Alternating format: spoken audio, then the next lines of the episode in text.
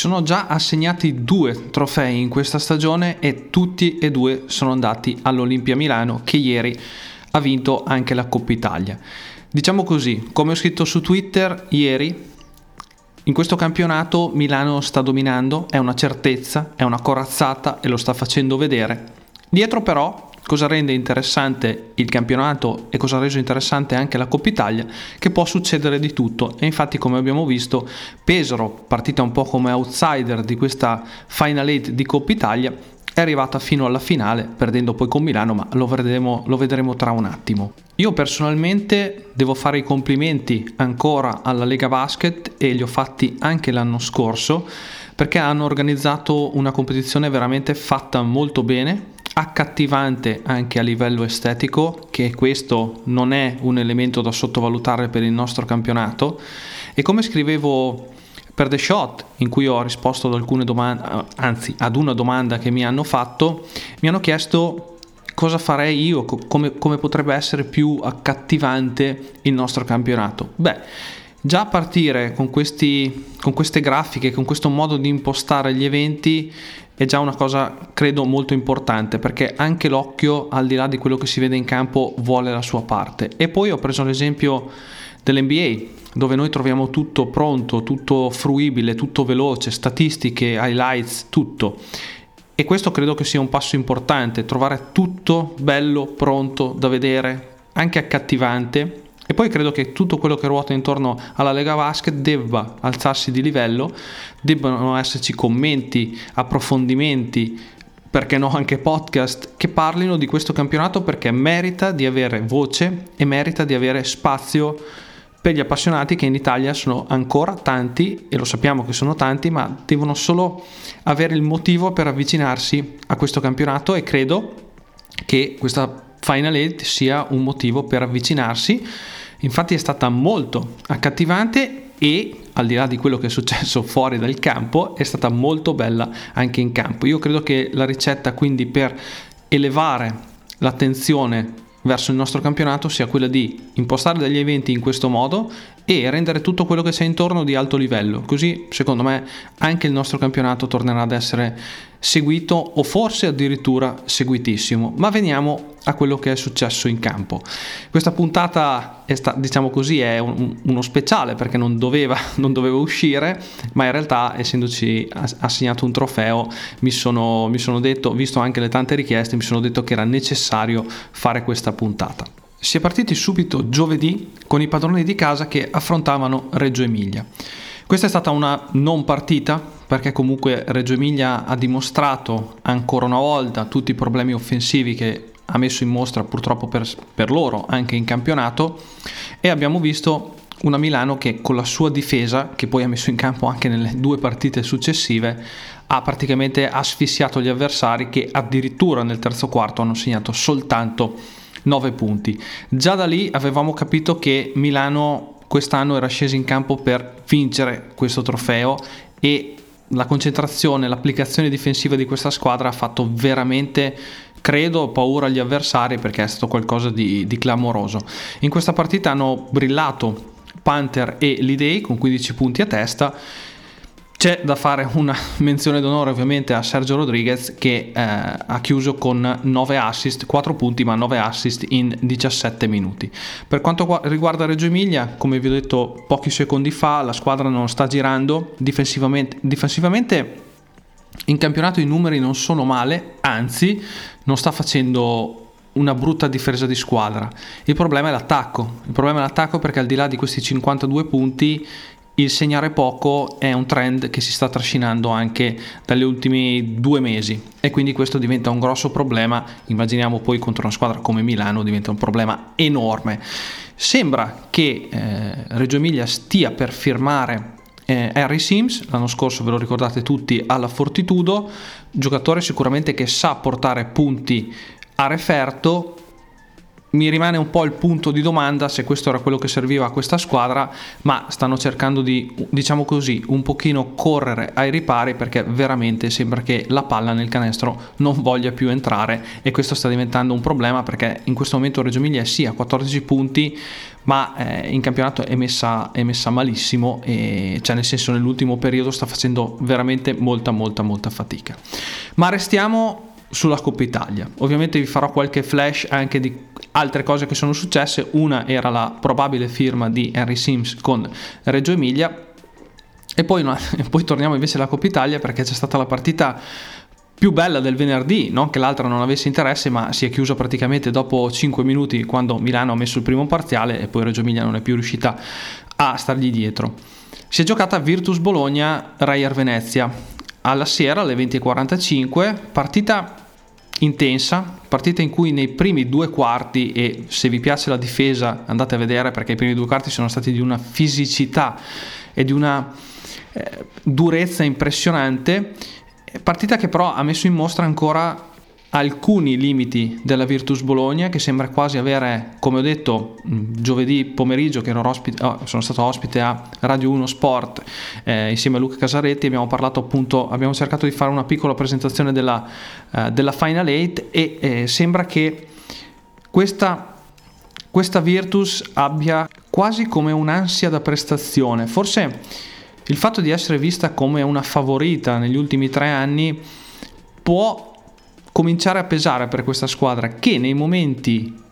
decisivi stecca. Lasciamo stare l'anno scorso che probabilmente era la favorita alla vittoria finale del campionato, però è vero, il campionato è stato sospeso quando era prima, largamente prima, una squadra che praticamente non perdeva mai, però i playoff non li hanno giocati e quindi è difficile dire sì, avrebbe vinto a mani basse il campionato. La sensazione era quella, ma non abbiamo una controprova. E quindi nelle partite singole in cui contava vincere subito, negli ultimi anni ha leggermente steccato e lo ha fatto anche giovedì contro Venezia, che ha messo insieme una grandissima partita trainata dalle grandissime prestazioni di Tonut e Bramos, due nomi a caso, Bramos 23 punti, 13 rimbalzi con 5 su 8 da 3 punti, Tonut 22 punti, insomma, vabbè, i tabellini comunque riuscite a vederli ovunque ma quello che si è visto in campo è stata una squadra Venezia che quando la partita conta si unisce e tira fuori delle prestazioni incredibili, l'altra una, una squadra un po' scollata, nervosa, troppo secondo me dipendente da Teodosic. E a mio modo di vedere, lo dico sempre, questi sono, mie, sono miei pareri e quindi prendeteli sempre con le pinze, cioè nel senso è il mio modestissimo modo di vedere le cose, credo che questa squadra abbia ancora, cioè debba ancora scacciare totalmente quel problema di iniziare subito forte le partite. Non, è, non c'è stato un parziale devastante contro Venezia, comunque 23 a 16 per la Real nel primo quarto, però Teodosic sembra non iniziare subito le partite con le marce giuste. Io credo che Markovic sia un leggero problema in attacco che la Virtus faccia fatica a sostenere sui, su un arco di una partita intera e quindi insomma questa squadra ancora deve, deve, fare un altro salto di qualità. Il roster c'è, diciamo che comunque la partita è stata giocata senza Bellinelli e senza Paiola, quindi comunque c'era questa piccola attenuante, anzi forse un po' più di piccola perché Bellinelli comunque è un giocatore importantissimo. Va detto però che al di là di tutti i fattori esterni, la Virtus deve trovare la quadra anche nelle partite secche, non soltanto a lungo raggio come il campionato, dove comunque sta andando molto bene. Sono curioso di vedere le playoff, questo assolutamente. Così come sarò curioso di vedere Venezia ai playoff, perché io credo che Venezia non la vorrà incontrare nessuno, perché tutti sanno che questa squadra, allenata da un grandissimo coach, è una certezza. Sempre su Radio 1 Sport ci siamo così divertiti a pensare a quella che poteva essere una sorpresa in questo torneo e visto quello che stava facendo nell'ultimo periodo in campionato, quella che secondo me poteva essere una sorpresa durante questo torneo era Trieste, ovviamente è uscita la prima partita. Ecco, e poi vi dirò anche quello che ho detto sull'altra partita che c'era alla sera del venerdì. Trieste è uscita subito, comunque una partita combattuta contro Brindisi che ha messo il parziale decisivo nell'ultimo quarto per 27 a 20 e Mm, partita interessante, va detto che però Brindisi è sempre senza eh, D'Angelo Harrison, che non è assolutamente un'assenza da poco, anzi,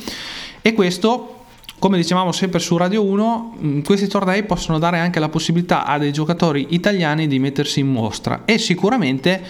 in questo quarto di finale l'ha fatto Riccardo Visconti che in 11 minuti in campo ha segnato 12 punti con un ottimo 3 su 3 dall'arco. Che sia un ottimo tiratore da 3 punti lo sappiamo, deve solo trovare continuità. Comunque un ragazzo molto giovane che ha trovato spazio grazie, a, grazie purtroppo all'infortunio di, di Angelo Harrison. Fatto sta che comunque Brindisi ha colto una bella vittoria, al di là che poi non sia andata avanti nel torneo perdendo in semifinale, io credo che battere questa Trieste di questo momento sia un'ottima prestazione. Va detto che Trieste era senza Grazulis e nel corso della settimana prima della Coppa Italia aveva firmato Peric che quindi torna eh, che aveva, dopo aver vestito la maglia di Trieste anche nella passata stagione. Partita interessante, partita in cui alcuni giocatori hanno faticato come Alviti che ha chiuso soltanto con 4 punti in 21 minuti. Eh, quindi una partita che comunque al di, del, cioè, al di, là del, fatto che sia all'interno di un torneo che chi vince va avanti, chi perde esce ovviamente, ma la ritengo sempre, come ho detto, togliendo il fatto che Brindisi poi è uscita in semifinale, una vittoria molto importante per la Epi Casa anche in ottica campionato perché queste due squadre potranno, potrebbero anche trovarsi ai playoff visto che tutte e due sono saldamente all'interno della zona playoff. Alla sera poi ovviamente si è, l'ultimo quarto di finale, si è giocato l'ultimo quarto di finale, Banco di Sardegna Sassari, Carpegna Prosciutto Pesaro. Ovviamente la sorpresa della giornata e probabilmente poi c'è stata la sorpresa anche la giornata successiva con Pesaro che ha giocato una partita incredibile. Ovviamente sempre su Radio 1 Sport io avevo detto che questa partita sarebbe stata difficile per Pesaro perché con i problemi difensivi che ha si trovava di fronte per efficienza il miglior attacco del campionato, ovviamente sono stato smentito subito. Diciamo che è stata una partita ovviamente offensiva finita 110-115 per Pesaro c'è stato anche un tempo supplementare dove Pesaro ha giocato benissimo, però grande vittoria, grande vittoria per Repesa e i suoi, i suoi uomini che eh, diciamo così sorprendono battendo una grande squadra e quello che mi ha fatto piacere vedere anche, eh, sono state le prestazioni di alcuni giocatori. Drell ha chiuso con 23 punti in 32 minuti, un giocatore che piano piano, anche se comunque sempre è sempre un giocatore da altissimi e bassissimi, un giocatore che piano piano sta eh, pareggiando questa curva di alti e bassi e sta diventando un giocatore buono da vedere e anche buono per la eh, Carpegna Prosciutto, 23 punti in 32 minuti, buono, 3 su 4 da 3 punti, un'ottima partita. Justin Robinson, se per caso avesse mai dovuto fare l'impresa in finale contro Milano, sarebbe stato il sicuro MVP di questa, di questa competizione. 27 punti in 28 minuti con 5 triple, 6 assist, insomma ha fatto vedere ottime cose e poi 15 punti di Jared Robinson che comunque anche lui eh, è in partenza per non anche lui non anche lui perché non ce ne sono altri solo Jared Robinson è in partenza e infatti finita questa competizione lascerà Pesaro perché ci sarà il rientro di Massinat, altro giocatore importantissimo che manca a Repesa e questo avrebbe fatto probabilmente ancora di più la differenza in questo torneo. Ottima partita di Filipovic, 12 punti e 13 rimbalzi, di cui 8 offensivi e importantissimi, 19 punti per il solito Carlos Desfino, il solito perché insomma quando la partita conta lui c'è sempre. Sassari, eh, Sassari, io sono stato criticato e ripreso, criticato tra virgolette, c'è stata una discussione su Twitter, Matteo Corradi 10, se volete seguirmi, che questa squadra stia rischiando un po' troppo con la difesa. Questa squadra non ha dei buoni numeri difensivi, se non andiamo a vedere le statistiche avanzate, soprattutto ovviamente in campionato, e questa partita lo dimostra, eh? questa partita lo dimostra perché ha incassato 115 punti. È una, è, è una squadra che in difesa gioca a livello un po' troppo estremo, secondo me, per un campionato italiano. Rimane un'ottima squadra, ma c'è sicuramente qualcosa da sistemare in difesa e l'innesto di Itanep in difesa non può essere un plus, non può essere assolutamente un plus, ma è un minus. Eh, questo giocatore fa fatica. Eh, insomma, io non, non l'ho capito molto questo, questo, innesto. Sinceramente, in questa partita di Coppa Italia 4, 4 punti in 13 minuti, non credo fosse il giocatore Diciamo così, adatto a sostituire Tillman? Punto di domanda, non lo so. Adatto per Sassari? No, credo di no. Ma questa squadra, se vorrà mettere a frutto tutto quello che fa bene, tutto quello che fa di così bene in attacco, dovrà darsi, tra virgolette, una regolata anche difensiva perché non è sostenibile. Secondo me con le ambizioni che ha Sassari, cioè quelle di arrivare fino in fondo, non è sostenibile avere una difesa di questo tipo che incassa 24, 25, 21, 29 e 16 punti. Questa è la sequenza dei quarti contro Pesaro, che è un'ottima squadra che gioca benissimo in attacco, però insomma eh, c'è da regolare la difesa per Sassari che, che ne dicano. Poi si gioca sabato, si giocano le due semifinali e sinceramente, ve lo dico molto sinceramente, dopo aver visto Venezia nella prima partita contro Bologna, credevo che potesse dare fastidio a Milano. Lo ha fatto però soltanto per un quarto in cui ha chiuso 25 a 20 eh, avanti il primo quarto, ma poi è arrivato il 22 a 13 per Milano del secondo quarto il 30 a 11 del terzo, dopo 24 a 16 nel quarto, ma la partita era già, era già finita. Milano dimostra ancora una volta, e in questo podcast sarò, in questa puntata sarà un pochino ripetitivo, di essere una corazzata, ma quello che spaventa, deve spaventare di più gli avversari quest'anno è la difesa, è asfissiante, giocano sulla linea della palla, raddoppiano, triplicano, sono sempre in movimento, è incredibile. In questa partita Rodriguez, oltre agli assist, sempre 9, ha messo anche 22 punti con 4 su 5 da 3 punti e 5 su 6 da 2, quindi partita impressionante. Poi lo solito Zagli Day, 16 punti in 27 minuti. Insomma, una partita, una partita anche questa a senso unico, se non per i primi 10 minuti.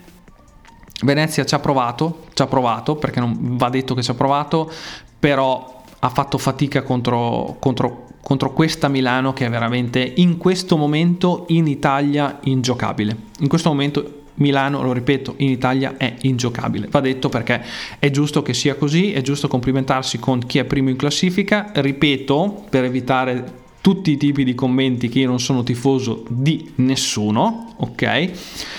È un commento oggettivo. Io ho visto tutte e tre le partite di Milano e difensivamente, offensivamente, insomma, sono qualcosa di incredibile. Sfruttano benissimo il campo. Ieri sera, nella partita contro Pesaro, se avete visto, hanno tirato tantissime triple liberi dagli angoli, zona importantissima nell'attacco moderno della pallacanestro e quindi insomma una squadra che deve far paura agli avversari. Giocatore di cui parlo poco, ma è vincente, è un grande, Kyle Heinz, ieri 14 punti, anzi scusate, nella semifinale con Venezia, la doppia doppia da 14 punti e 10 rimbalzi in 18 minuti.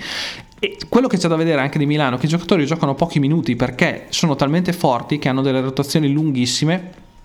e quindi si permettono anche di riposare. Quello che ha giocato di più, di più è Shields che ha giocato 30 minuti e l'Idei 27, quindi Shields è un, quel giocatore in campo che dà un equilibrio ancora maggiore a questa squadra, quindi ci sta che possa giocare 30 minuti, ma gli altri non sono andati al di là di Lidei, 21, 22, 17, eh, da Tome 19, 13 punti per lui, quindi insomma una squadra che si permette anche di gestire le rotazioni. Per quanto riguarda Venezia,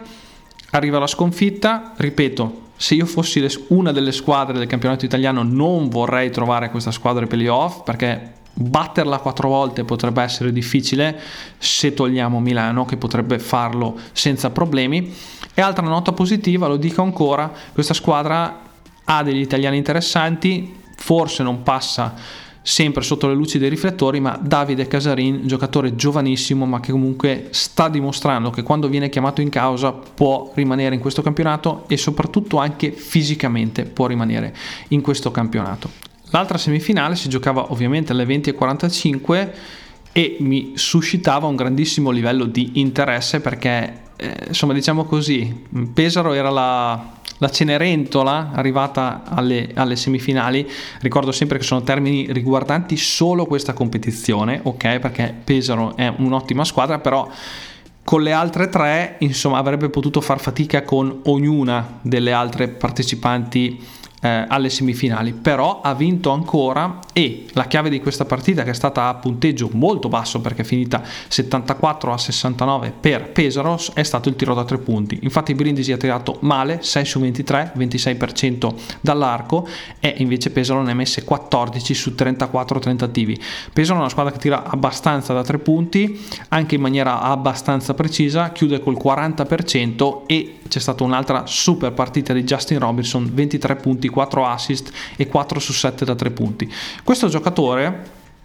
che tra l'altro è il più basso di tutta la Serie A, ha fatto vedere il suo talento offensivo, tra l'altro in un tempo molto molto ristretto. Ecco, se questo giocatore lo ritrova, lo, Pesaro lo ritrovasse anche in campionato, potrebbe fare un ulteriore salto di, di qualità, perché Robinson oggettivamente non è stato così continuo in campionato. Allora, diciamo che anche nel campionato di Serie A fisicamente se, sei, se hai quel tipo di fisico è faticoso perché anche la Serie A sta diventando una mh, mm, lega molto fisica, anche i playmaker, il point guard, gli attaccanti, diciamolo così, positionless ormai dobbiamo essere, stanno diventando fisicamente di un certo tipo. E quindi un giocatore del genere può fare fatica, ma è un giocatore che per talento offensivo, offensivo può trovare continuità, deve trovare continuità, continuità scusate, e se dovesse trovarla è, insomma, per Pesaro sarebbe l'ulteriore salto di qualità, contando sempre che comunque dalla prossima settimana, se tutto va come deve andare, dovrebbe tornare anche Massenant che darà sicuramente una grande mano a questa squadra. Quindi Altra sorpresa di Pesaro che passa addirittura in finale e poi la domenica, ieri, cioè ha sfidato Milano e qui c'è da dirlo, Milano ha messo in scena un'altra prestazione offens- difensiva devastante e quindi se noi andiamo a vedere i punti concessi da Milano in questa Final 8 sono 52 contro Reggio Emilia, sono 65 contro Venezia e 59 contro Pesaro. Allora, ci possono essere tanti fattori, la stanchezza degli avversari, eh, giocare in poco tempo, in pochi giorni, però questi sono dati oggettivi ragazzi, quindi una, una semifinale dominata praticamente dopo il canestro di Datome da tre punti che ha dato il più 13 a Milano la partita è finita, mancavano ancora tre quarti ma praticamente la partita era finita, poi Milano dilagato, è andato avanti di 20 e ha chiuso, ha chiuso la partita in maniera abbastanza comoda, addirittura uccidendola nel secondo quarto con un parziale di 27 a 6. Ma al di là della cronaca e, e diciamo così di quello che meramente è successo in campo, ci sono stati comunque degli ottimi spunti. Ad esempio l'MVP, che ha scelto una strada, diciamo così, diversa dall'essere il quello il giocatore che attrae più, diciamo così, eh, le luci ok, della ribalta. MVP dato giustamente, secondo me, a Gigi Zatome per l'efficacia che mette in campo. Lo, lo, abbiamo visto anche durante tutta la stagione, che tipo di efficienza ha questo giocatore in campo. Best offensive player Henry Drell, e questa è un'ottima notizia per questo giocatore, anche se comunque dopo il buonissimo quarto di finale contro Sassari ha messo 3 punti in semifinale, 12 in finale, però comunque può essere un, un riconoscimento importante di un giocatore che deve trovarsi e che potrebbe essere, come dicevo prima, importantissimo per Pesaro. Ecco, se Drell trova la costanza e se Justin Robertson trovasse la continuità questa squadra potrebbe dire la sua anche ai playoff. Poi miglior tiratore Luigi Datome, vabbè, non sto neanche qui a dirvi perché e, ne, e non sto neanche qui a dirvi perché eh, Sergio Rodriguez ha vinto il premio di miglior assistment. Ecco non ve lo dico neanche perché sarebbe quasi irritante ecco. E, e quindi questi sono stati i premi individuali. Ma come vi dicevo al di là di quello che sono stati i premi, che è stato il vincitore finale, abbiamo visto alcune informazioni importanti che Milano difficilmente potrà essere battuta in questa stagione, al di là, anzi, eh, al di fuori di quelli che possono essere degli eventi eh, incalcolabili come gli infortuni o sì, come gli infortuni o contagi Covid, rinvii vari, eh, problematiche di questo genere che vanno al di fuori dal campo. Abbiamo visto una Pesaro che comunque è alla ricerca ancora di alcuni tasselli da mettere a posto, come quelli che vi ho appena detto, ma è una squadra sicuramente interessantissima e mi fa piacere vederla così dopo anni di, di, di purgatorio, diciamo così. Abbiamo visto una Brindisi che lotta nonostante le assenze eh, si è fatto anche, male anche Bell durante il torneo eh, erano senza Harrison ripeto ancora che è un giocatore fondamentale perché è uno dei migliori marcatori del nostro campionato ma riesce comunque a non uscire dalle partite abbiamo visto i problemi di Sassari difensivi abbiamo visto che Venezia comunque è una certezza e eh, insomma abbiamo visto che Trieste, nonostante la sconfitta, è una squadra da tenere d'occhio perché comunque difficilmente alcuni giocatori ripeteranno delle partite così bruttine come hanno fatto nel quarto, nel quarto di finale. Campanello d'allarme per la Virtus Bologna che rimane acceso sulle gare, eh, sulle gare secche, diciamo così, quelle dove sei dentro o fuori e eh, insomma faro puntato sul, sulle problematiche della 1-3 Reggio Emilia in attacco che sono mh, oggettivi. Vedremo se l'arrivo di Harry Sim si concretizzerà prima di tutto e poi se potrà risolvere leggermente questa involuzione offensiva della squadra di coach Martino è finita quindi una tre giorni molto interessante, molto bella, mi è piaciuta molto, ho seguito con interesse tutte le partite, mi sono divertito, faccio i complimenti ancora alla Lega Basket perché hanno fatto veramente un ottimo lavoro, non oso immaginare cosa sarebbe stata questa competizione col pubblico, sicuramente tantissima roba. Ecco, quindi adesso ritorniamo al campionato, sono curiosissimo di vedere cosa succederà in campionato e che strascichi lascerà questa eh, Final 8 sulle squadre che hanno partecipato io come sempre vi ringrazio, puntata dovuta anche se il podcast è uscito comunque soltanto lunedì scorso, ma insomma si assegna un, un trofeo, quindi era inevitabile dover fare, dover fare, togli dover, che non è un dovere ma un piacere, fare la puntata. Vi, ringrazio ancora come sempre, ricordo che la troverete questa puntata al numero 38 di podcast ovviamente su The Shot, ovviamente tramite The Shot la potete trovare ovunque sulle piattaforme podcast, quindi Spreaker, Spotify, Google Podcast, iTunes, insomma, insomma, se andate su internet trovate ovunque, cliccate e trovate la mia voce. A parte gli scherzi, eh, tutto qua. Quindi ci vediamo con la puntata numero, anzi, ci vediamo, no, ci sentiremo con la puntata numero 39 e quindi un saluto a tutti. We can't see tomorrow, but we can hear it. Tomorrow sounds like hydrogen being added to natural gas to make it more sustainable. It sounds like solar panels generating thousands of megawatts. And it sounds like carbon being captured and stored, keeping it out of our atmosphere. We've been bridging to a sustainable energy future for more than 20 years. Because what we do today helps ensure tomorrow is on. Enbridge. Life takes energy.